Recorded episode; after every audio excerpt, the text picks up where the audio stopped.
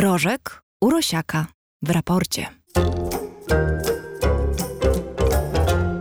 Prezydent Biden rozpoczął swego rodzaju licytację na wirtualnym szczycie na temat klimatu. Biden zapowiedział, że Stany Zjednoczone ograniczą emisję dwutlenku węgla o 50 do 52% do roku 2030 w stosunku do tego, co emitowały w 2005 roku. Redukcję emisji gazów cieplarnianych o 40 do 45% w porównaniu z 2005 rokiem zapowiedział premier Kanady. Tokio do 2030 zetnie emisję o 46%. Korea Południowa zobowiązała się nie finansować więcej zagranicznych projektów węglowych. Sygnały są jednoznaczne, dowody naukowe niepodważalne, a koszt bezczynności rośnie. Tak uzasadnił swoją decyzję prezydent Joe Biden. Chiny i Indie, dwaj najwięksi emitenci CO2 obok Stanów Zjednoczonych, jak na razie nie włączyli się do tej licytacji, podobnie jak na przykład Australia, ale Unia Europejska już tak, bo do końca dekady Unia ma ograniczyć emisję o 55% w stosunku do tego, co emitowała w 90 roku. Czy to oznacza, że bogate kraje zrozumiały, że nie da się produkować energii w dotychczasowy sposób, a ten wirtualny szczyt jest jasnym tego dowodem? O to spytam naszego specjalistę od spraw niejednoznacznych, doktora Tomasza Rożka. Witam cię, Tomaszu. Dzień dobry, myślałem, że powiesz od spraw beznadziejnych. Nie. Bo tu bardziej chyba to słowo pasuje. To może od razu, że tak powiem, weźmy tego byka za rogi i powiedz, czy to jest rzeczywiście działanie beznadziejne, bo jak ja słyszę, a nie tylko ja słyszę, że Ziemia się skończy za 20 lat, za 30 lat, za 40 lat, po prostu człowiek nie będzie w stanie funkcjonować w taki sposób, do jakiego jest przyzwyczajony, to powiem ci szczerze, że wątpię. Ziemia się skończy, czy człowiek nie będzie mógł funkcjonować tak, jak do teraz funkcjonuje? To, że Ziemia się skończy, to nie mówią nawet chyba najwięksi jeremiasze. Nie no, ja znam kilku takich. Co, co twierdzą, że Ziemia... No nie, myślę, że Ziemia sobie bez człowieka doskonale poradzi chyba, Ziemia nie? Ziemia sobie poradzi, ale mówią, że czeka nas dwa, no góra trzy pokolenia ludzkości, a później już koniec z nami. Więc e, nie znajduję w danych naukowych poparcia e, tak e, no, czarnej wizji przyszłości. Natomiast stwierdzenie, że w ciągu 20, 30, 40 lat będziemy mówię w kontekście zmian klimatu. Będziemy musieli przyzwyczaić się do innego życia niż to, które mamy teraz albo które mieliśmy jeszcze pokolenie temu, to to jest truizm. To w zasadzie już dzisiaj żyjemy inaczej, cały czas mówię o zmianach klimatu. Już dzisiaj budujemy inaczej, już dzisiaj myślimy inaczej, podejmujemy często także inne decyzje konsumenckie niż na przykład nasi rodzice. Polsce, czy w, powiedzmy w krajach bloku e, wschodniego, e, to także ze, względów na, ze, ze względu na zmiany polityczne, ale ta świadomość jest coraz większa. No, pytanie jest tylko o to, co poza świadomością, bo nie mamy sytuacji oto takiej, że na stole leżą różne technologie, wszystkie równie dobre albo równie złe, i oto my z premedytacją wybieramy ten y, czarny węgiel, tą kopcącą ropę, a równie dobrze moglibyśmy wybrać coś innego. Otóż takiej sytuacji nie mamy. To jest chyba jedno z takich wielkich jakichś nieporozumień i złudzeń, które y, czasami są rozpowszechniane, bo niektórzy ludzie zachowują się tak, jakby myśleli, że ludzkość po prostu umiłowała węgiel, na przykład, prawda? Albo o niczym innym ludzkość nie marzy, tylko żeby jeszcze więcej ropy wy, wydobywać. Mnie się zdaje, że na logikę to tak nie jest. To znaczy, ludzie chcieliby, żeby prąd płynął, żeby można było się przemieszczać z miejsca na miejsce, a sposoby, w jaki to miałoby być umożliwione, są wszystkie możliwe w zasadzie, prawda? To znaczy, jeżeli jesteśmy w stanie zastąpić węgiel i ropę i potem jeszcze gaz czymś, co jest mniej szkodliwe dla środowiska, to przecież nikt nie będzie chyba dążył do tego, żeby środowisko psuć i zanieczyszczać specjalnie.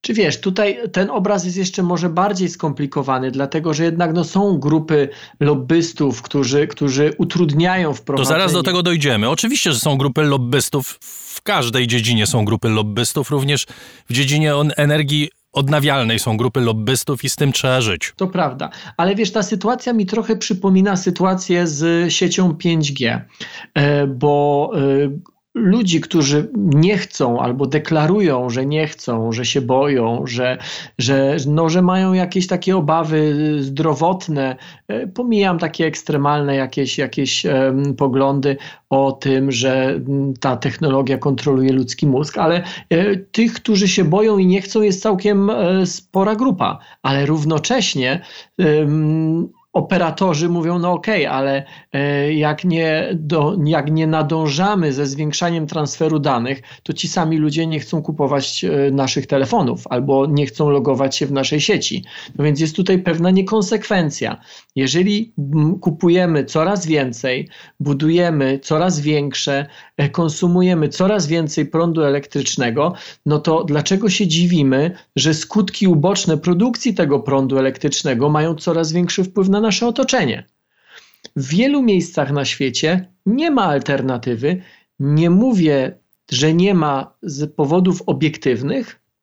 Często nie ma, dlatego że zaniedbaliśmy dbanie o tą alternatywę, zaniedbaliśmy badania naukowe, ale w skrócie alternatywa jest taka, że albo mamy węgiel, albo ogólnie paliwa kopalne, albo mamy blackout. Bardzo niekonkretna i ogólna jest ta nasza rozmowa. Być może dlatego, że y, temat, który podjąłem, jest y, dosyć niekonkretny, mianowicie szczyt. Wychodzimy od spotkania polityków, na którym oczywiście, jak to zwykle, prężone są muskuły i wszyscy starają się pokazać światu, jak bardzo dbają o planetę, ale jednak spróbujmy ją troszeczkę ukonkretnić. Biden mówi Dowody naukowe nie pozostawiają żadnych złudzeń.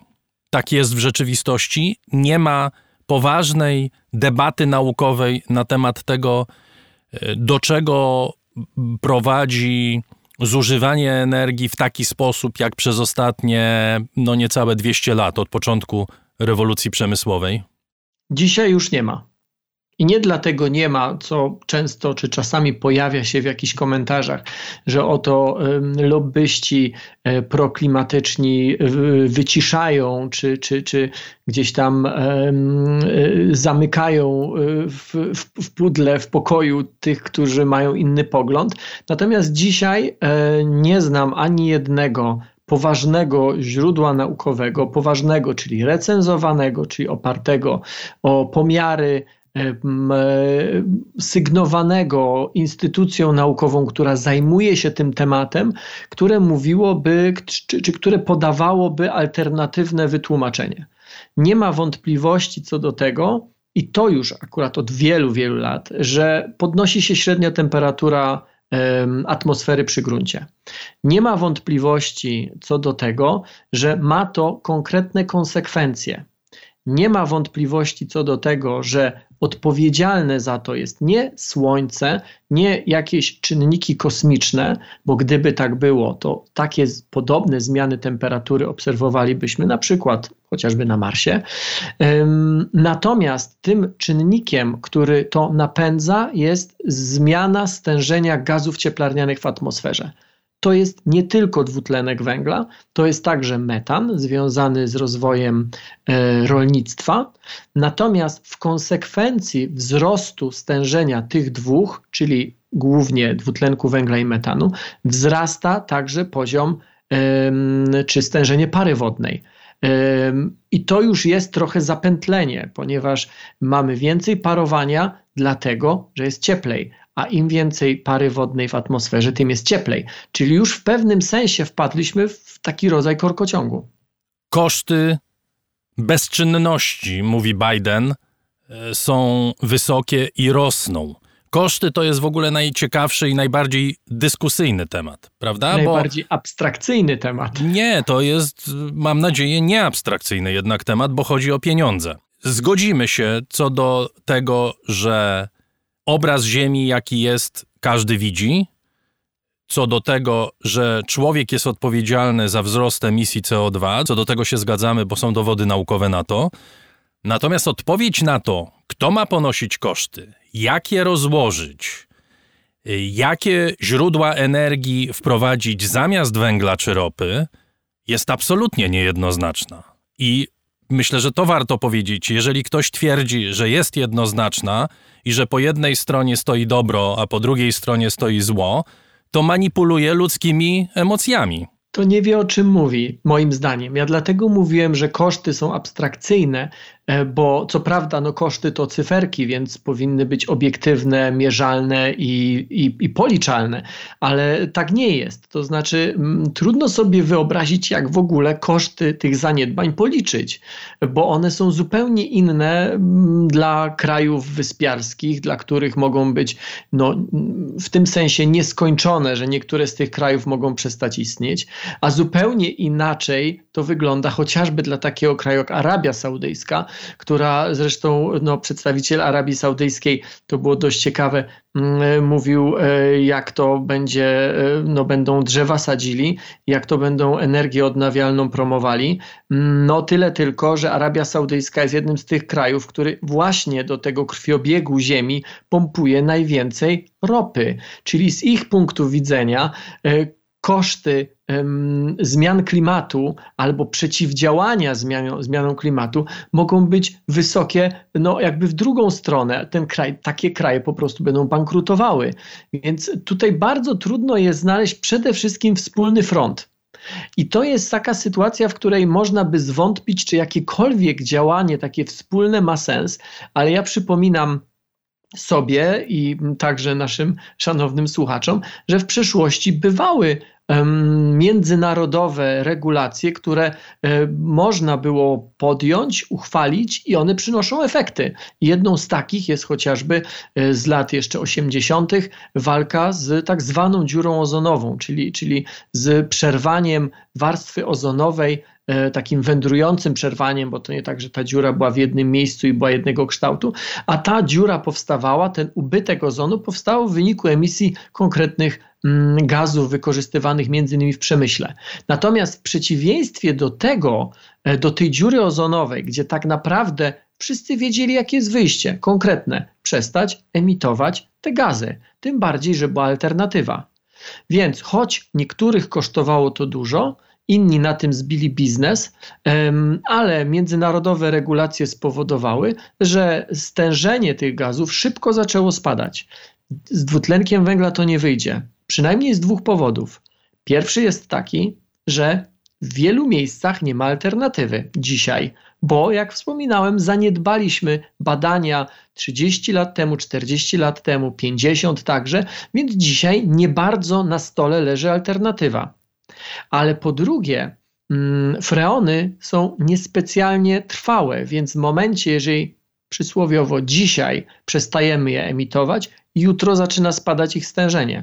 Z dwutlenkiem węgla to tak nie zadziała, bo dwutlenek węgla jest bardzo trwałym gazem i on, jeżeli nie zaczniemy go jakoś odsysać i przechwytywać z atmosfery, to on, to nawet gdybyśmy jutro przestali emitować, to mm, jego stężenie będzie niezmienione przez dziesiątki, setki tysięcy lat.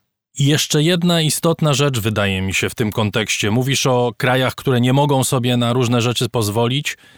E, mamy kraje, które stanęły w tej chwili w awangardzie zmian, prawda? Takie jak Stany Zjednoczone na przykład, takie jak Niemcy, takie jak Norwegia, kraje skandynawskie, prawda? To są kraje, które opowiadają o tym, jak należy chronić ziemię i y, o swoich y, poświęceniach w tej dziedzinie. Lubią się chwalić na świecie. Słowa, słowa, słowa. Patrzymy na Indie czy Chiny, y, które są no, największymi obok Stanów Zjednoczonych emitentami i dziwimy się, że te kraje nie chcą godzić się na takie propozycje, jakie składają im na przykład Europejczycy albo Amerykanie. I mnie się przypomina taka argumentacja, która pojawiała się y, no właśnie y, choćby w Chinach czy w różnych innych miejscach na świecie, kiedy Brytyjczycy na przykład y, im prawili lekcje na temat tego, jak należy zalesiać świat i jak należy dbać o naturę. Na co Chińczycy im mówili: Wy wyrżnęliście 80% swoich lasów, więc nie macie prawa. Zresztą Brazylijczycy dokładnie w ten sam sposób reagują, kiedy im się zwraca uwagę na to, że wycinana jest Amazonia. E, nie macie prawa nam mówić, co my mamy robić, bo e, lepiej będzie, jak będziecie siedzieć cicho. Przez kilkaset lat zniszczyliście przyrodę u siebie, nie jesteście od tego, żeby nam dawać lekcje. Coś w tym jest z takiego czysto etycznego i logicznego punktu widzenia, nie wydaje ci się? No wiesz, gdyby tak spojrzeć e, bliżej, to można by powiedzieć, że to, że te zmiany, które dzisiaj obserwujemy, to one są efektem nie tego, że wczoraj, czy rok temu, czy pięć lat temu Chińczycy wyemitowali, czy Hindusi, czy, czy ktokolwiek inny, ileś tam milionów ton dwutlenku węgla, tylko one są skutkiem tego, że 50 i 100 lat temu zrobili to Brytyjczycy, e, Niemcy, Amerykanie i ci wszyscy, którzy dzisiaj których dzisiaj stać i finansowo, i technologicznie na to, żeby ubrać zielone marynarki. I tutaj e, bardzo ciekawa była w ogóle propozycja prezydenta mm, Brazylii, Bolsonaro. On w ogóle, e, jak zaczął swoje wystąpienie, to, się przed, to, to przedstawił się, powiedział, że jest przedstawicielem największej na świecie bioróżnorodności, mając na myśli oczywiście Amazonię. Nie wspomniał tylko, że on jest także przedstawicielem no, tego lobby, które po prostu tą Amazonię wyżyna. Ale powiedział coś takiego. E, zwrócił się do prezydenta Stanów Zjednoczonych i mu powiedział, czy zasugerował, powiedział, że jeżeli dasz nam 10 miliardów dolarów, to ja przestanę tą Amazonię wycinać. I to w tym jednym zdaniu, w, tym, w, te, w tej jednej wymianie jest chyba clue tych wszystkich, mm, czy wielu, a może nawet rzeczywiście wszystkich, dotychczasowych e, wymian międzynarodowych czy kongresów. Ci, którzy zrobili już swoje i na tym się wzbogacili, na tym wybudowali swoje gospodarki, dzisiaj zwracają się do tych, którzy chcą iść dokładnie tą samą drogą i mówią: Nie idźcie, myśmy szli, popatrz, nie idźcie tą samą drogą. Popatrzcie, do czego doprowadziliśmy, prawda? Tak, zróbcie to inaczej. A ci, którzy w sposób łatwy się chcą wzbogacić, czyli wycinając drzewa, czyli wykopując węgiel, e, mówią: Chwila, chwila, wyście szli i świat jest zrujnowany. Dlaczego my nie mamy iść tą samą drogą? Jeżeli chcecie, żebyśmy nie szli, to nam za to zapłaćcie, to nam wyrównajcie te straty. Australia też jest pięknym tutaj przykładem. Australia mówi, że chce budować mm, mm, taką zieloną dolinę wodorową, czy, czy, czy, czy chce być takim zagłębiem zielonego wodoru. No przepraszam, ale większość wodoru jest produkowana e, z węgla albo z ropy. Australia jest jednym z głównych, o ile nie głównym producentem e, węgla brunatnego. I cóż z tego, że Australia tego być może nie będzie w przyszłości spalała, skoro na tym stoi ich gospodarka, czyli będzie to sprzedawała za granicę. I być może premierowi Australii e, w słupkach, w tabelkach Excelowych się zgodzi wszystko, że są zeroemisyjni. No ale ten węgiel przecież gdzieś będzie spalony, a dwutlenek węgla to nie jest taki taki gaz, taka mgła, która wisi tylko w tym miejscu, w którym jest wyemitowany. E, stężenie dwutlenku węgla nie różni się specjalnie w różnych miejscach Ziemi, on się bardzo szybko w atmosferze rozprzestrzenia. Także każdy kraj no, w tym sensie jest odpowiedzialny za całość, że po prostu e, no, wsypujemy ten, tą sól czy ten, ten cukier, no jakkolwiek by to zwać, do wspólnego garnka. Jeszcze słowo, Tomku, na koniec Polska się ustawiła poza realizacją ambitnych celów unijnych, jeśli chodzi o e, neutralność klimatyczną, a jednocześnie mamy czwartkowe porozumienie rządu i środowiska górniczego w sprawie zakończenia wydobycia węgla w 2049 roku. To niektórzy z nas mogą nawet nie żyć już wtedy. Tak może być. Raczej myślę o moim pokoleniu niż o twoim. Nic nie wiemy szczegółowego na temat tego porozumienia ale on, ten cel się nie wydaje specjalnie jakoś nadmiernie ambitny. Bardzo łatwo jest powiedzieć, mm, i to zresztą często w polskiej debacie pada, zamknijmy kopalnie, tak po prostu. E, tylko, że mm, w kopalniach i w przemyśle wokół e, przemysłu wydobywczego pracuje pewnie kilkaset tysięcy ludzi. Jak doliczymy rodziny, to to jest całkiem spora część e, naszego społeczeństwa. Poza tym, e, no, my nie mamy specjalnie innych elektrowni poza elektrowniami węglowymi. No więc rozumiem, że ci, którzy mówią, zamknijmy do 2025 roku na przykład, biorą na siebie e, rewolucję na Śląsku, biorą na siebie e, zaciemnienie, biorą na siebie zatrzymanie gospodarki, no bo takie są mniej więcej konsekwencje. Ta dyskusja powinna być prowadzona i to porozumienie powinno być podpisane 30 lat temu. Ale nie jest, Tomku. Świat byłby w ogóle lepszy, gdybyśmy nie popełniali pewnych błędów, ale je popełniliśmy już ale je popełniliśmy. Mam nadzieję, znaczy ja nie znam e, treści tego porozumienia, nie wiem, Nikt czy ktoś zna. zna. Nikt no nie właśnie. Nie wiem, czy związkowcy znają, nie wiem, czy rząd zna, ale coś tam, jest, coś tam zostało podpisane. Mam nadzieję, że w tym porozumieniu jest um, sensowny i konsekwentny plan odchodzenia od wydobycia. Szkoda, że jest rozpisany na tak wiele lat ale póki nie widzę tego porozumienia, póki go nie znamy, trudno powiedzieć, czy on jest w ogóle realny, czy nierealny. E, musimy mieć świadomość tego, że związkowcy e, górniczy to nie są najczęściej, czy to nie są te grupy, nie mówię o konkretnym związkowcu z imienia i nazwiska, mówię raczej o grupie, którzy patrzą na interes planety, tylko raczej patrzą na interes górników. W moim przekonaniu na interes rozumiany źle. Na interes rozumiany jako jak najdłużej wydobywajmy.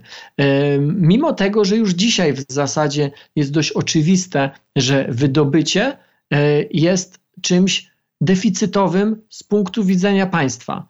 Trzeba mocno do tego dopłacać, także dlatego, że węgiel jest po prostu coraz głębiej, więc jest coraz droższy. Ale dzisiaj to my już nie mamy wyjścia, ponieważ dzisiaj czymś te E, bloki energetyczne trzeba po prostu opalać, więc nawet jeżeli on będzie dwukrotnie droższy, to my dalej będziemy musieli go wydobywać, no bo przecież czegoś, coś musimy wsypywać w te piece. Dziękuję bardzo. Doktor Tomasz Rożek, gospodarz kanału Nauka to Lubię i stały współpracownik raportu o stanie świata, był naszym gościem. Do usłyszenia wkrótce. Dziękuję.